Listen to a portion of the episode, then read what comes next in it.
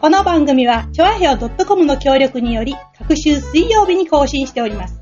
お芝居のこと、ミステリーのこと、私たちのことをお伝えしていきます。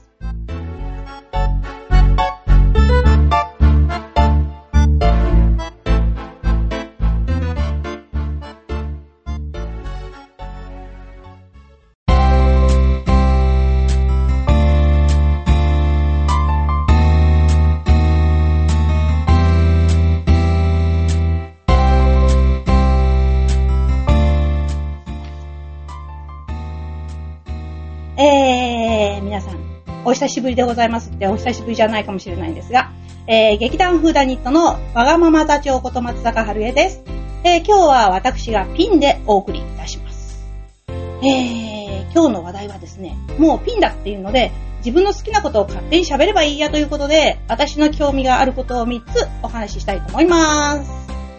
えー、まずですね、実はあのー昨日ですね、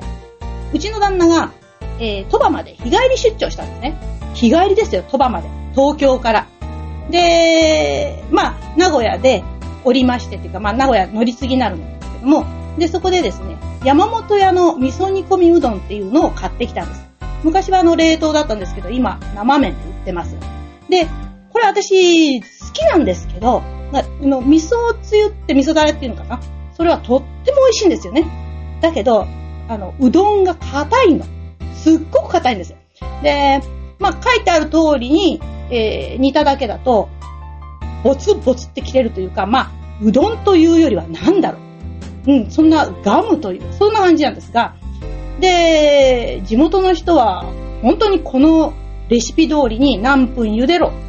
っていうので、茹でてるのかなと思いまして、えーネットでですね、えー皆さん、このうどん、本当にそうやって食べてんですか？私は倍以上煮ないととても食べられないんですがっていうのを書いた。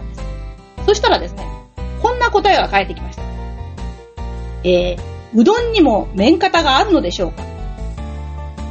ちなみに、ラーメンの麺型、割り方、針金は食べられるけど、粉落としは生です。で、これ、何の意味だかさっぱりわからないんで、麺型って何ですかってもう一度尋ねたんですね。そうしたら答えがですね、博多ラーメンは、だいたい麺の硬さを、バリヤワ、ちょいやわ、やわ、ノーマル、麺型、バリ型、針金、粉落とし、という風に選択できるようです。店によって呼び名が違いますが、粉落としは技術的に難しいため、本当に生で出すところもあるそうです。えっていうか、博多ラーメンって、そんな、なんていうんですか、麺の硬さでこだわりがあるんですかね。なんか、皆さんちょっと本当にこれが実際にあるのかどうか、えーご存知の方、教えてください。私には、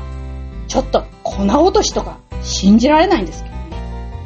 で、私はあのーラーメンの、あの、茹で方っていうのは非常に、えーこだわりがありまして、インスタントラーメン、インスタント焼きそばですね。これについては私、すっごいこだわりがあるんです。実はですね、私、ラーメンは柔らかめ。そして、えっと焼きそばは固めが好きなんですね。で、あのーラーメンの場合はちょっと伸びてても大丈夫。で、えー焼きそばの場合はですね、同じ分量の水を入れるんですが、水が全部蒸発する前に、えーソースを入れてですね、少しこう、ジャビジャビと言いますかね、麺がつゆに浮いたような状態で食べるのが好きなんです。こういう食べ方って皆さん、なさいますか？美味しくなさそう？いや、絶対美味しいです。やってみてください。ということで、えーと、最初の話題は、あの、この麺の硬さについてということだったんですけど、えーそれではですね、えーあと二つ、えー今日はですね、実は私の大好きなアメフトの話題、それからミステリーに関係のある、えー一つの本の話をしたいと思っています。いやー、えーまず最初は、アメフトの話していいですかね？いいですか？うん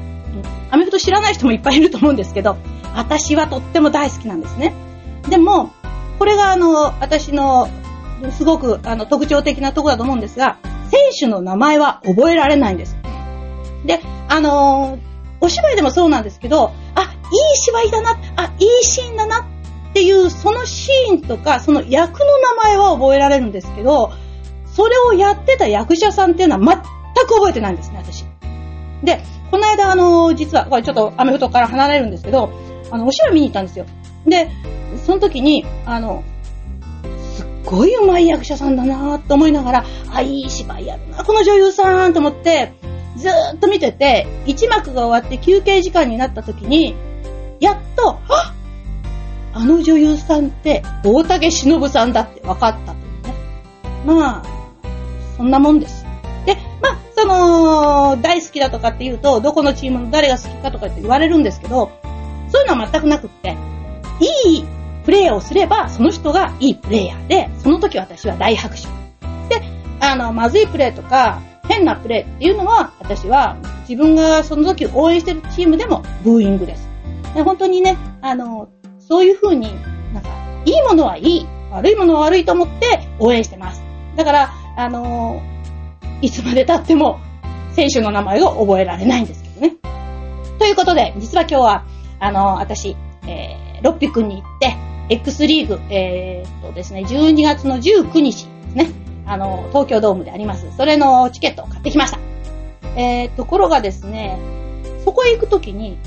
あの、こう歩いてましたら、区の広報版っていうんですか、あの、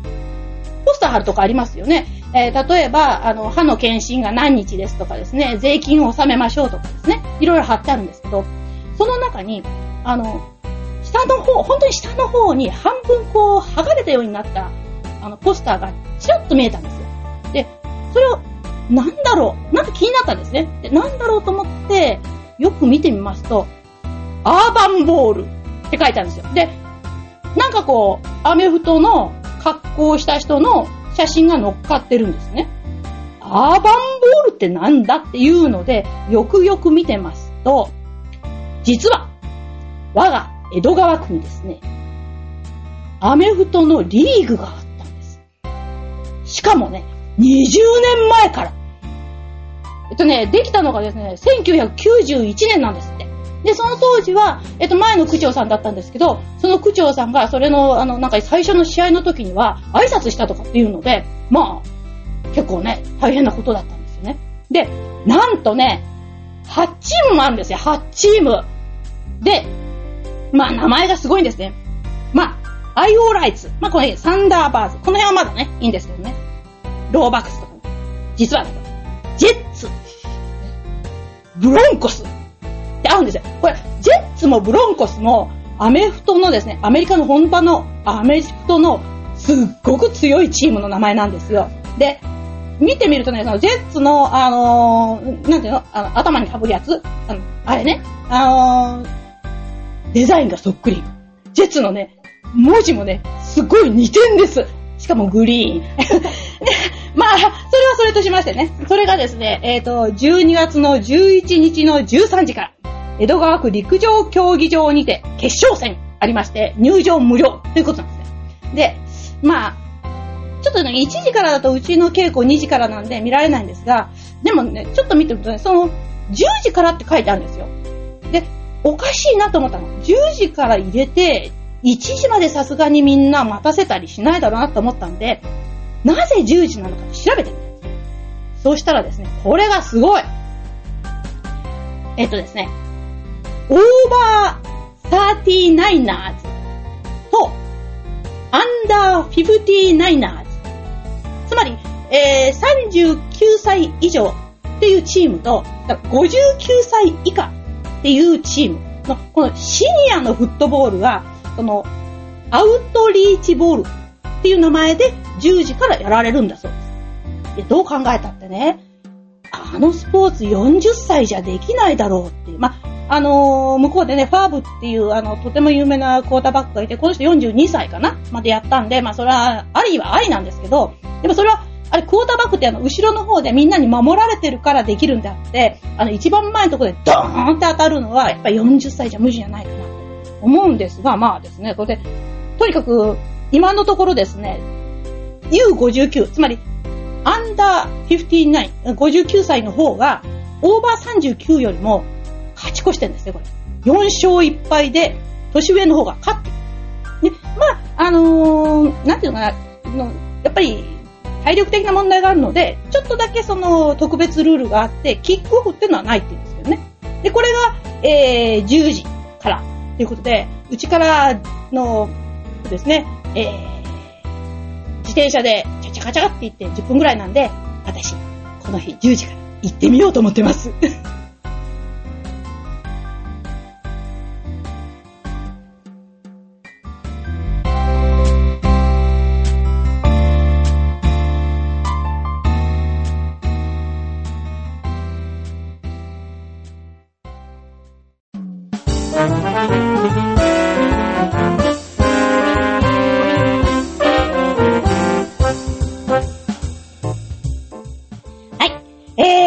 ですね、得意分野と言いますか、今のアメフトも得意分野なんですけど、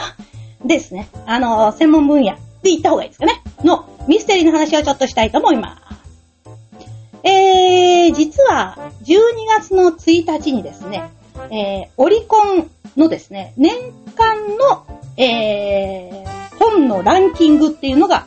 発表されました。これは2010年の11月の22日から2011年の11月20日ってなんかちょっと変なギリなんですけど、のその1年間ですね、1年間を通して、あの、どんな本が売れたかっていうランキングなんですが、これの第1位が、えー謎解きはディナーの後でっていう本です。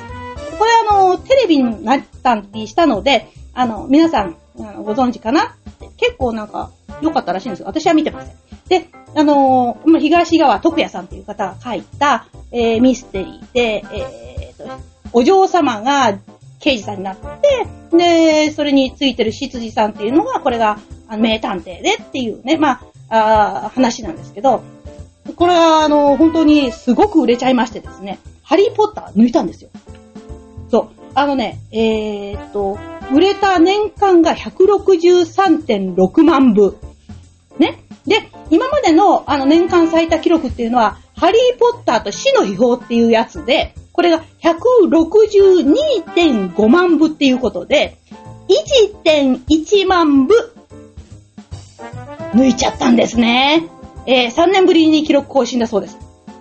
なかなかね、これすごいってことなんですよね。あのー作者別の年間ランキングっていうのもね、あのあるんですが、それも233.9万部で大トップっていうことでね、本当にこの東川徳也さんっていうのは、あの大ブームになってるみたいなんですっていうのは読んでないからわかんないんですが、で、ところがですね、この人ね、実は、えー広島生まれなんですけど、私の、あの、うち、生まれたところから、えー、チャリでやっぱり10分ぐらいのですね、岡山大学の法学部を出てるんですね。あまり関係ないか。でもまあ、あの、そういうことでですね、あのーまあ、何が受けてるのか、あの、ライトっていうか、非常に軽いタッチのものだということで、まあ、あのーテレビでやった時はね、あの、桜、ん？桜井翔くんがね、あの、嵐か。嵐の、その人がその、執事やったんですけど、この執事っていうのが、非常にこう、態度のでかい執事っていうことで、で、あのー小説の中でね、お嬢様に向かってね、言う言葉っていうのが、すごいんですよ。で、えっ、と、まずですね、こういうの。例えばね、失礼ながらお嬢様、やはりしばらくの間、引っ込んでいてくださいますか？引っ込んでいてください。ね、とかですね、失礼ながらお嬢様、お嬢様は冗談をおっしゃっているのでございますか？もしそうだとすれば、受けるでございます。とかですね。大変失礼ながら、だこの失礼ながらがつくところがあるんです。大変失礼ながら、お嬢様の単純さは、まさに幼稚園児レベルでかと思われます。なんていうことを平気で言っちゃうっていう執事ですね。ね。まあ、あのーこの執事っていうのは、この、現場に行かないでお嬢様であるその刑事さんの話を聞いて、で、それで推理をする。これを、えっ、と、ミステリーの世界では、アームチェアディティクテ、えー、安楽椅子探偵って言うんですが、あの、こういうのは、まあ、今までも結構向こうでもありまして、例えばですね、えっ、と、バーのマスター。これあのーディクスンカーの黒ゴケ雲の会っていうのなんですが、まあ、バーだかクラブだか、あのその、そこのバーテンダーかなんかね、が、その、話をするとか、それからそれからですね、えー、鈴木道夫さんので、退職刑事っていうのがありまして、これはあの、息子が刑事で、昔その、やっぱり警察にいたお父さんのところに行って、あの、実は今度こんな事件があって、こうこうこうなんだよって話すのを聞いて、そのお父さんが推理する。これはもう本当に現場には何も行かないっていうね。あとですね、あのー、私たちとちょっと関係ありそうなのっていうのは、実はミス・マープルね。この方も、この方もっていうかな。あのー、ミス・マープルもですね、あのーこう、噂話を聞いているうちに、あの、それはね、こういうことがあるんですよ。私の村じゃこんなことがありまして、みたいな感じで、こう話をしていくっていうスタイルですね。これはまあ、あの、アームチェアディテクティブって一つの、まあ、なんですけれども。で、私はその執事というものについて調べてみました。えー、実はその日本に執事というのは本当にいるのか？いるか？思ったんですよ。で、この、謎解きはディナーの後でね、そういう執事出てくる。まあ今、執事本とかね、ありまして、結構その、執事っていうのは噂になってるんですが、本当はどうなんだろうと思いましたら、ありました、ありました。実は執事を派遣してくれる会社がございます。え、知らなかったでしょ？執事の値段ってどのくらいだと思います？皆さん。えっとですね。一番安い執事。安い執事って言っちゃいけないね。でもまあ、一応ですね、英語、英会話が、まあ、できる。およそできる。それからですね、まあ、その、まあ、いろいろいくつかあるんですが、で、まあ、初めて3年、3年ぐらいの経験かな？ぐらいがあるね、まあ、一番、えー、っと、そのバトラー、執事の中で、あれなんですが、バトラーアソシエイト職っていう、これが一番下らしいんですが、これでですね、1ヶ月間、20日間、9時から9時、9時5時勤務。でですね、えー、東京の場合ですね、月額が68万円。68万円。ね。ところがですよ、これ、これよりもですね、お得だと思われるのがあります。エグゼクティブバトラー。これはですね、えっ、ー、と、経験が25年だかな ?30 年だかなかなりね、その長くなきゃいけない。そしてですね、あの、外国語がまるで自国語のように喋れること。で、どのようなお相手、向こうがですよ。あの、でも、ちゃんと会話ができる。というのが条件。とかですね、まあ、いろいろ条件あるんですけど、まあ、それは一つの、あれとしましてですね。で、これがですね、24時間、365日。あの、常勤1名で、しかし参考体制。じゃないとですね、これ、24時間本当に一人でやってたら大変なのでね、あの、小説の中じゃ24時間一人でやってますが。ということで、このエグゼクティブバトラー。年じゃないです。月です。ごめんなさい。月。750万。月額ですよ。月額750万。まあ、3人ですけどね。24時間ですけどね。そしてベラベラですけどね。全部やってくれますけどね。皆さん、バトラー、欲しくないですか？私欲しい。というわけで、今日は、えー、っとですね、えー、私たちのそのミステリーという意味では、そのバトラーについて、バトラーっていうのはね、あの、イギリスなんかの、あの、ミステリーだと結構出てくるんです。で、あの、私の大好きなのは、えー、ですね、えー、あの、なんだっけな、あの、執事さんなんですけども、まあ、やっぱりこれもあの、ご主人さんよりも、あ、言葉は丁寧なんですけど、威張ってる。そういうね、出来すぎ執事みたいなね。これはあの結構あのミステリーには出てきます。特にイギリスのあのちょっと古めのミステリーだとあの結構出てきます。で、私はもうそのバトラーさんの方にメロメロってなっちゃうことが多いんですけども、あそこでそう言うか、みたいなね。それが、あの、旦那様がちょっとムッとしながら、こう、見て分かっているとかっていうようなね、セリフがあったりするとね、ふっふっふって思うんですけれども。あとそうですね、あのー、サンダーバードに出てきてた、あの、運転手さんいましたよね。ああいう、こう、なんか、隅にいるんだけど、ぐっとこう、存在感のあるような、そういうのっていうのが好きなんですね。で、えっ、ー、と、ちょっとここのところで、来年の話なんですけど、ここまで強引に持ってきちゃうんですが、来年、えーと、5月にですね、私たち8人の女っていう芝居をやろうと思ってるんです。その中にも、えー、教育係なる、えー、夫人が出てまいります。私、この役にちょっと憧れております。それでは、また。